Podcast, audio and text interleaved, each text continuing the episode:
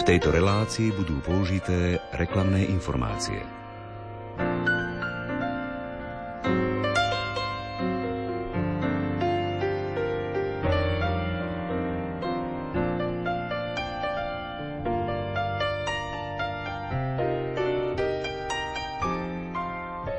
Zvažujete už tohtoročnú dovolenku? Ak sa plánujete vybrať do Chorvátska, možno vám padnú vhod recepty od Amazonky. Chorvátske, ale aj slovenské recepty, ktoré zozbierala Slovenka žijúca v Chorvátsku, Miriam Kelečič. Cestovať budeme aj v prípade druhej knihy, ktorú si predstavíme. S Igorom Válekom sa vyberieme po stopách Jaroslava Haška v knihe Jaroslav Hašek a Slovensko alebo Ako chutí ovca v Žinčici. Obe publikácie majú spoločného menovateľa. Tým je vydavateľstvo A knihy a tlačiareň Alfa Print. Literárnu kaviareň vysielajú hudobná dramaturgička Diana Rauchová, majster zvuku Marek Rimóci a redaktor Ondrej Rosík. Želáme vám príjemné počúvanie.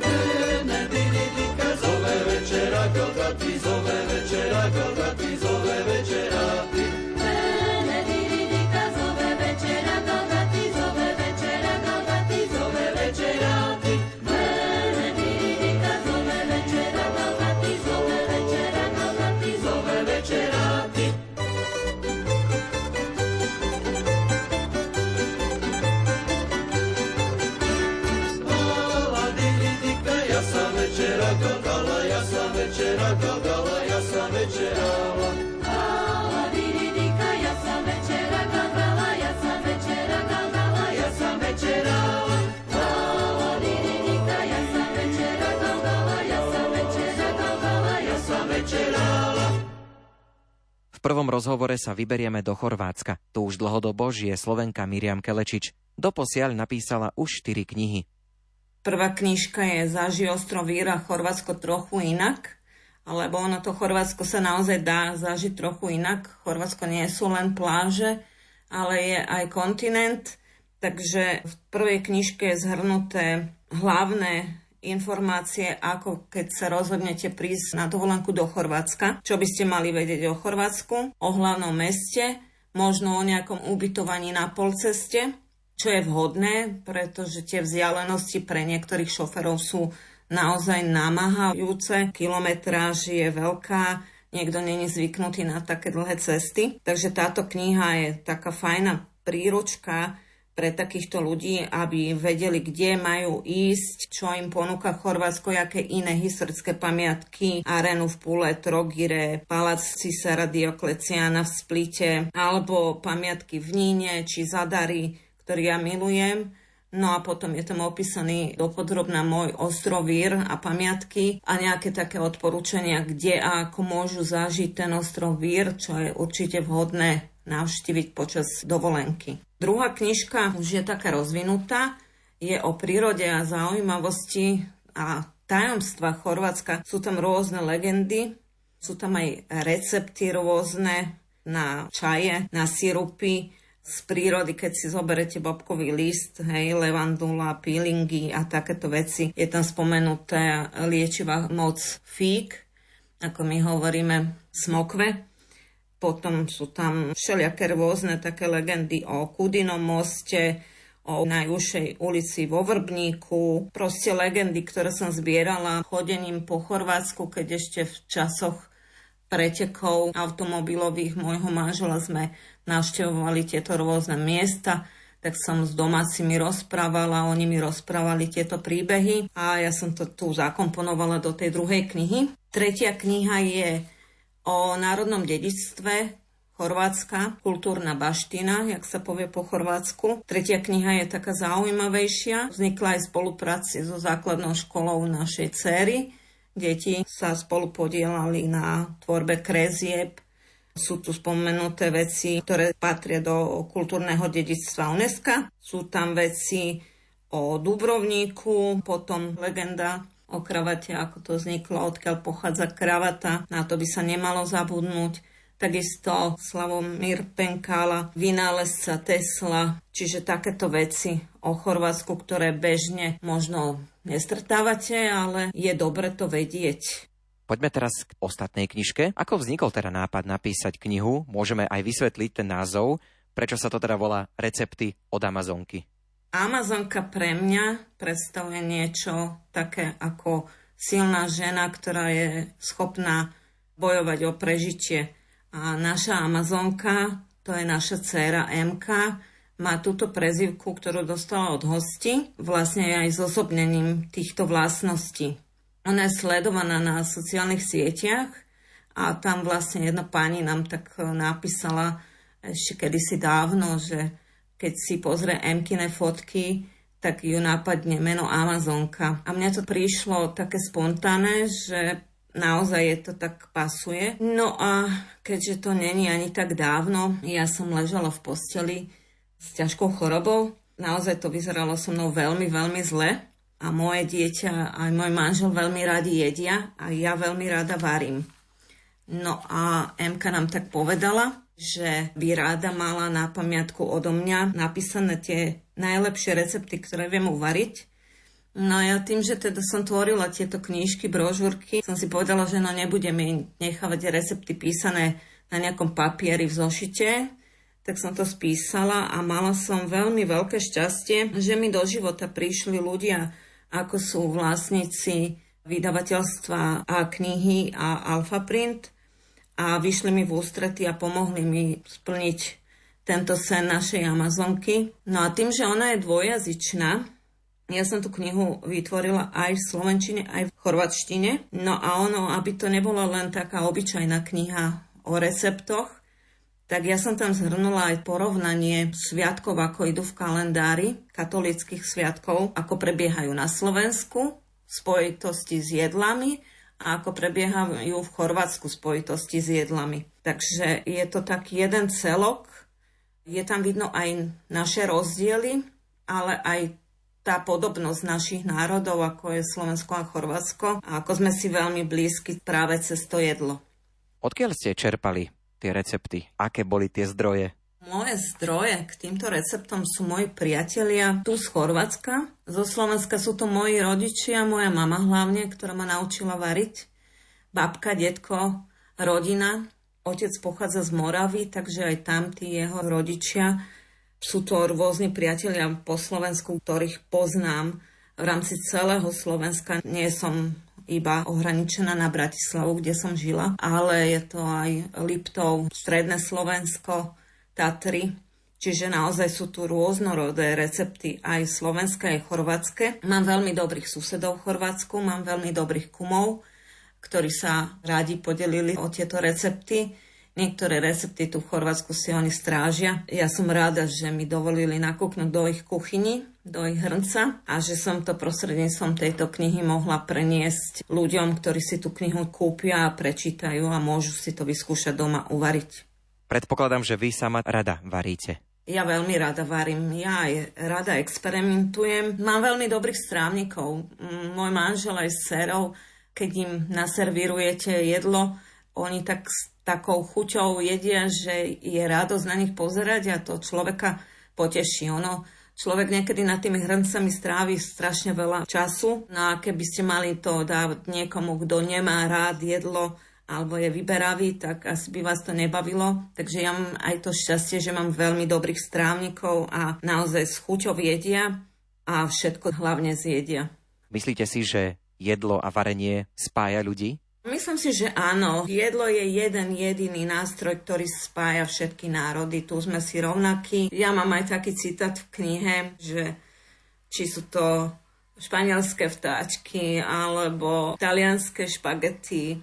Pri tanieri sme si všetci rovní bez toho, že by sa malo pozerať, odkiaľ kto pochádza, akej národnosti je.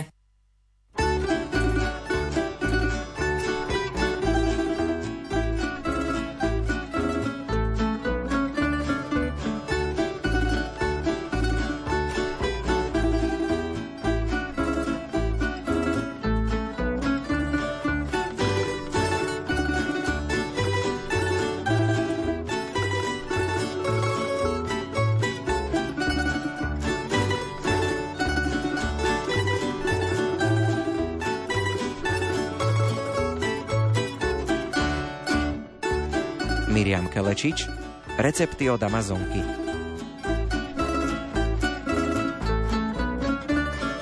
Predtým, ako sa pustíme do receptov a prejdem na zvyky, sviatky a jedlá, ešte vám priblížim zoznam zvláštnych zvykov Chorvátov, ktorý stojí za spomenutie. Nesadajte si priamo na betón. Musí tam byť tenká vrstva niečoho, čohokoľvek, čo oddelí váš cenený zadok od akéhokoľvek betónového povrchu – Chorváti sa stávajú kreatívnymi, pokiaľ ide o tento zvyk, takže používajú noviny, igelitové tašky, rukavice, šatky a dokonca sedia na rukách, ak nič iné nemajú k dispozícii. Takto sa opisuje náš strach zo sedenia na betóne. Nátelník, tielko, chráni obličky. Tielko musí nosiť každý. Bábetka, malé deti, deti, tínedžeri, dospelí, dôchodcovia. A musíte si ho zastrčiť do spodnej bielizne, inak to nefunguje. Prečo? Pretože obličky musia byť zakryté. Cudzinci zachádzajú vo svojich komentároch dokonca tak ďaleko, že sú presvedčení, že to robíme preto, lebo veríme, že odhalenie chrbta môže viesť k zlyhaniu obličiek alebo niečomu podobnému. Niekedy sú komentáre, ktoré nájdete na internete, naozaj vtipné. Prievan zabíja. Vyhnite sa každému vánku. Prievan alebo vietor, ktorý cudzinci definujú ako krásny bočný vietor fúkajúci domom, je v Chorvátsku takmer nezákonný. Nesmiete mať súčasne otvorené dve okná, dvoje dvere alebo dvere a okno, pretože by vás to mohlo zabiť. Pojem prievan je pre cudzincov ťažko definovateľný a nerozumejú našej potrebe nesadnúci na prievan. Chôdza na boso v dome je neprípustná. Vždy nosiť papuče. Papuče musia nosiť všetci bez výnimky. Ponožky nestačia. Chodíš bosý, si odsúdený na smrť. Touto vetou jeden bloger opísal náš zvyk nosiť papuče. Žiadny obed bez polievky. Polievku jete na začiatku veľkého jedla. Polievka, nikdy to nie je jedlo samo o sebe, ale prvé jedlo, ktoré povzbudí chuť do jedla a povzbudí vás, aby ste zjedli viac hlavného jedla. Takto neznámi ľudia opisujú náš zvyk konzumovať polievku. Počas celého týždňa musíte jesť niečo na lyžicu, teda na lžicu. Zvyčajne je aspoň jedno jedlo týždenne dusené meso alebo niečo podobné, čo sa je lyžicou, pretože veria, že je to dobré pre ich tráviaci trakt. Takmer každý používa špáradlá po mesovom jedle. Používa ich každý od tínedžerov cez mladomanželov, ktorí idú na medové týždne, až po publikum nad 80 rokov. V živote som nezažila toľko ľudí, ktorí používajú špáradlá. Aby ste boli zdvorili, musíte si pri používaní špáradla zakryť ústa druhou rukou. Musíte si vysušiť vlasy, pretože nechať vlasy prirodzene uschnúť nie je v Chorvátsku normálne, snáď s výnimkou najteplejšieho letného týždňa. Používanie fénu je povinné aj pre mužov s krátkými vlasmi. Rovnako je zakázané vychádzať von hneď po umytí vlasov, aj keď ste si ich vyfénovali. Neviem presne, koľko hodín čakať, ale existuje pravidlo o čerstvo umytých vlasoch a chodení von, čo môže viesť ku kašľu, nádche alebo zlyhaniu orgánov. Prekvapuje ma ich zvyk nosiť kabelku okolo pása, ľudový výraz pederuša, ľadvinka a tak sme našli aj text, ktorý dáva návod alebo opis, čo do nej vkladá klasický Chorvát. Tento zoznam obsahuje aj varovanie, že v Chorvátsku si nesmiete položiť tašku na zem, pretože panuje presvedčenie alebo povera, že vďaka tomuto kroku ostanete chudobným.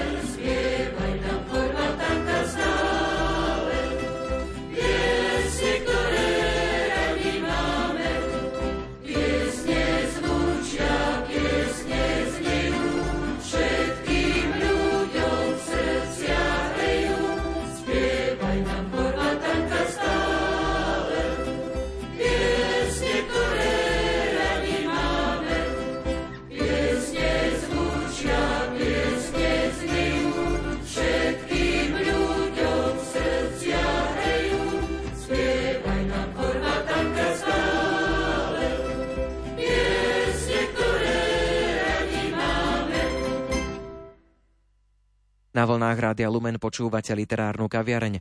Z Chorvátska sa presúvame na Slovensko. Igor Válek je novinár, eseista, autor kníh pre deti, básnik, ale aj haškológ. Zachytáva stopy Jaroslava Haška na Slovensku.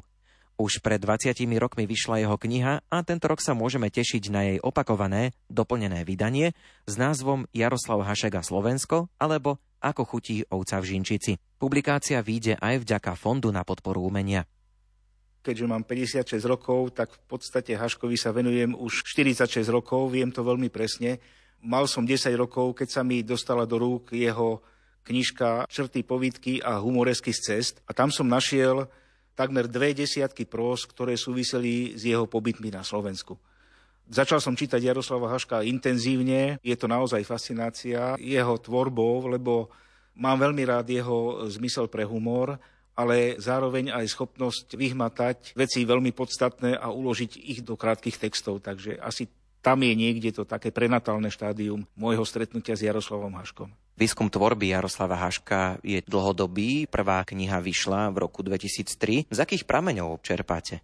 Sú to samozrejme archívne pramene, ktoré boli na úvode tohoto môjho publikačného výstupu. Chvala Bohu, Jaroslav Hašek bol po česky povedané psavec, takže on aj keď prechádzal Slovenskom, trikrát po sebe strávil na Slovensku celé letné prázdniny, tak z každého miesta, kde mohol, poslal v rámci korešpondencie svojej sesternici Márii do Prahy pohľadnice. Tieto pohľadnice sú uložené v památniku národního písemníctví v Prahe a vďaka týmto pohľadniciam a korešpondenčným lískom sa dala veľmi presne zmapovať jeho cesta nekonečná z východu na západ a zo severu na juh, lebo naozaj prešiel krížom krážom celé Slovensko. Pravda, že toto je len jeden z prameňov, potom samotným prameňom sú už spomínané krátke prózy, črty, poviedky a humoresky. No a neskôr sa mi podarilo dostať aj do medzinárodných spoločností, Jaroslava Haška, to je vlastne celosvetový klub milovníkov a priateľov tvorby aj života spisovateľa a tam som sa stretol napríklad aj s docentom Radkom Pitlíkom, čo bol najväčší znalec života a diela, Richardom Haškom, vnukom Jaroslava Haška, no a to boli samozrejme ďalšie pramenné materiály pre mňa. S Richardom Haškom ste sa aj nedávno stretli, udržiavate stále ten kontakt. Áno, samozrejme, už sme kamaráti, osobní priatelia. Nedávno som bol v Lipnici nad Sázavou, to je mestečko v Čechách na Vysočine, kde Jaroslav Hašek napísal Dobrého vojaka Švejka.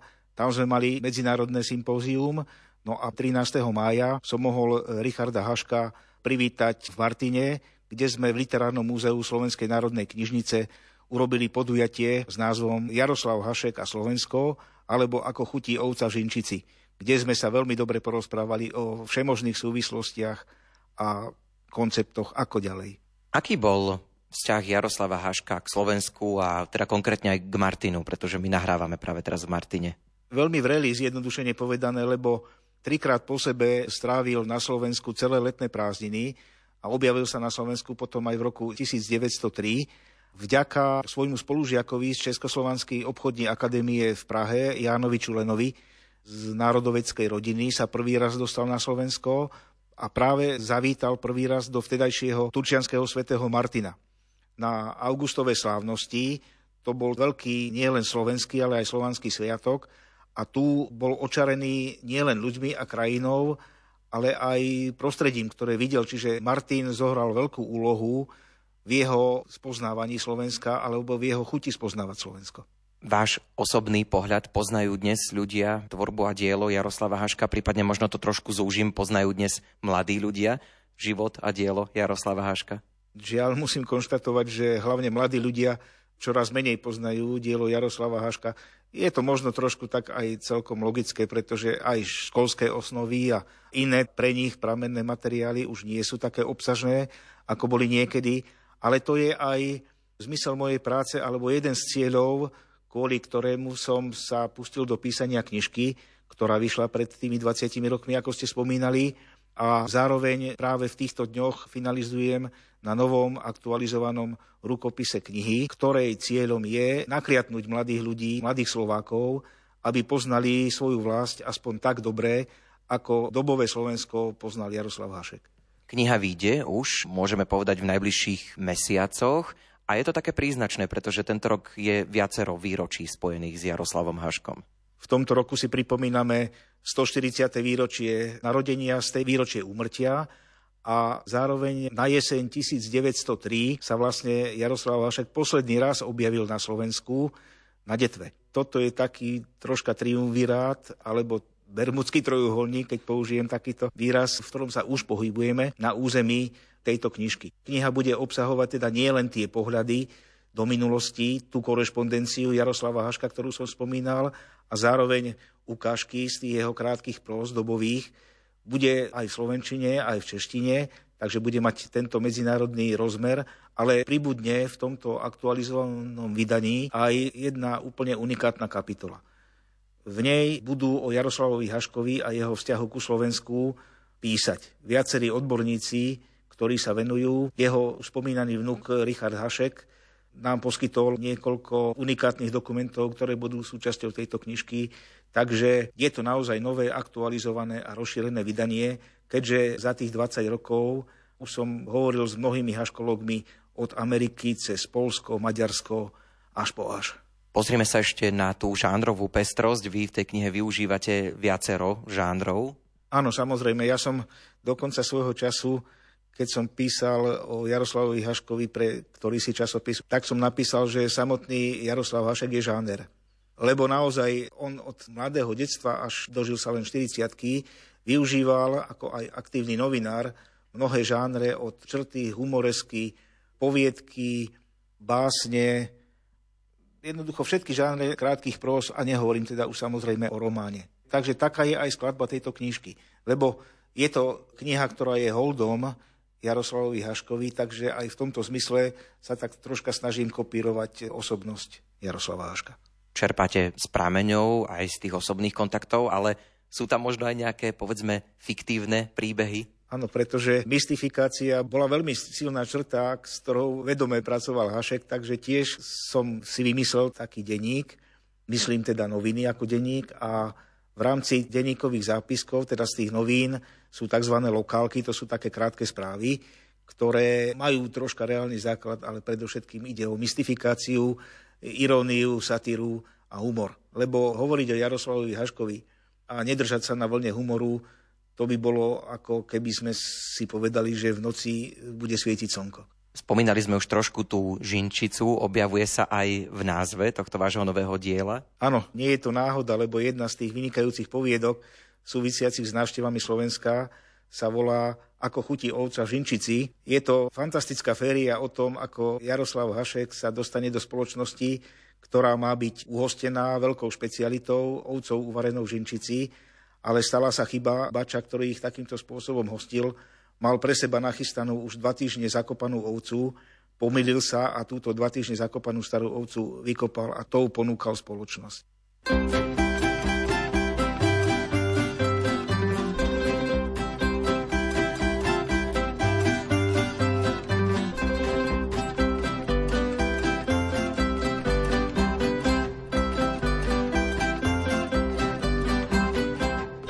Igor Válek, Jaroslav Hašek a Slovensko alebo Ako chutí ovca v Žinčici. Cestou do Šťavnice mi tamojšia divoká príroda veľmi pripomína minuloročné potulky v hustých lesoch okolo Nitrianského pravna na Hornej Nitre. Len teplo bolo neznesiteľnejšie. Veľmi vhodnám teda v horúčavách padli vody miestnych tajchov, umelých jazier, ideálne na osvieženie sa. Do najväčšieho z nich, počúvadlianského jazera, sme padli aj my až po uši. Bolo príjemnejšie vbehnúť do jeho vody ako hlavou do tvrdého duba, čo sa mi podarilo včera po zotmení. No nič. Teraz už sedíme na fare v dedinke Prenčov u pána farára Kmeťa, s ktorým sme sa minulý rok zoznámili v slávnom turčianskom svetom Martine. Nebudem klamať, nudím sa. Všade rovnaké malé domčeky a vzduch presítený monotónnym cvrlikaním lúčných koníkov – keby aspoň eržali a kopali. Ešte, že má aspoň Bohu škope pod stolom vo farskej kuchyni, no nedá mi, a napriek jeho varovaniu, rozohrávam svoju ďalšiu hru. Veď aj farár sa mi zdá byť unudený a zrelý na niečo, čo by mu vlialo do žíl živú vodu, energiu. Tak som ako nejaký falošný kartár vytiahol rozprávku o mohelnici, dedine, ktorú sme objavili na Orave a o istom Jánovi Spáčikovi, ktorý v nej vykopal kadečo vzácne. Mali ste vidieť, ako nášmu hostiteľovi, ináč serióznemu bádateľovi a zapálenému archeológovi, zasvietili oči pod okuliarmi s tenkým rámom na úzkej tvári. Poznal som už dobre jeho záujmy. Vedel som brnknúť na správnu strunu. Hneď mi z vďačnosti, odkiaľ si z cifrovanej almary, vykúzlil pekné pohľadnice, ako stvorené do Márínej zbierky u nás v Čechách. Jednu pošlem hneď, ba vlastne dve. Pridám aj Matinke, nech sa aj ona poteší vo svojej samote.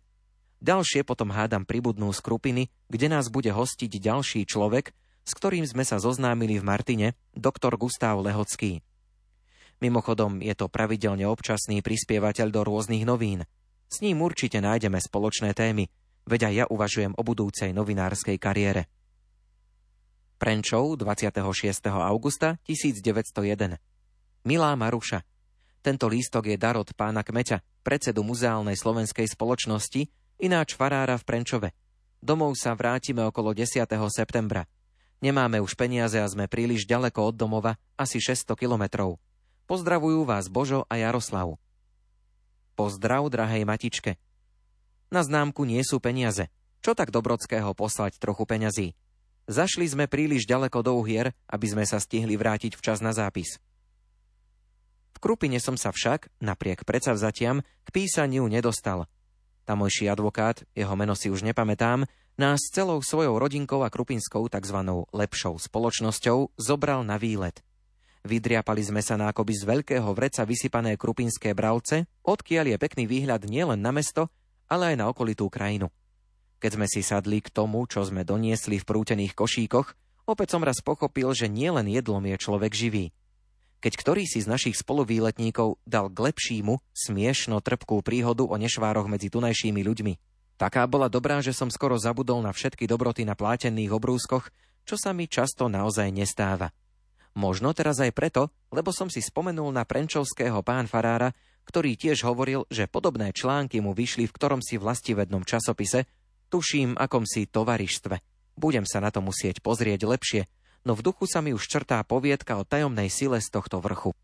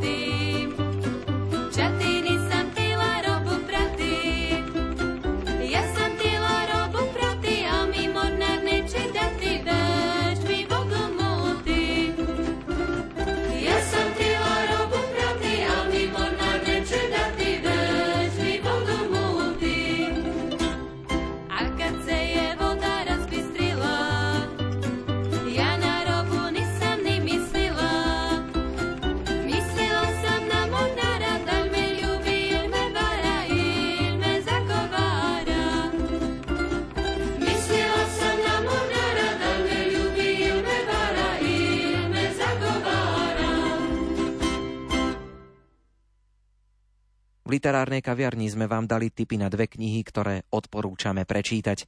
Miriam Kelečič, Recepty od Amazonky, s autorkou úzko spolupracovala tlačiareň Alpha Print a kniha už vyšla vo vydavateľstve A knihy.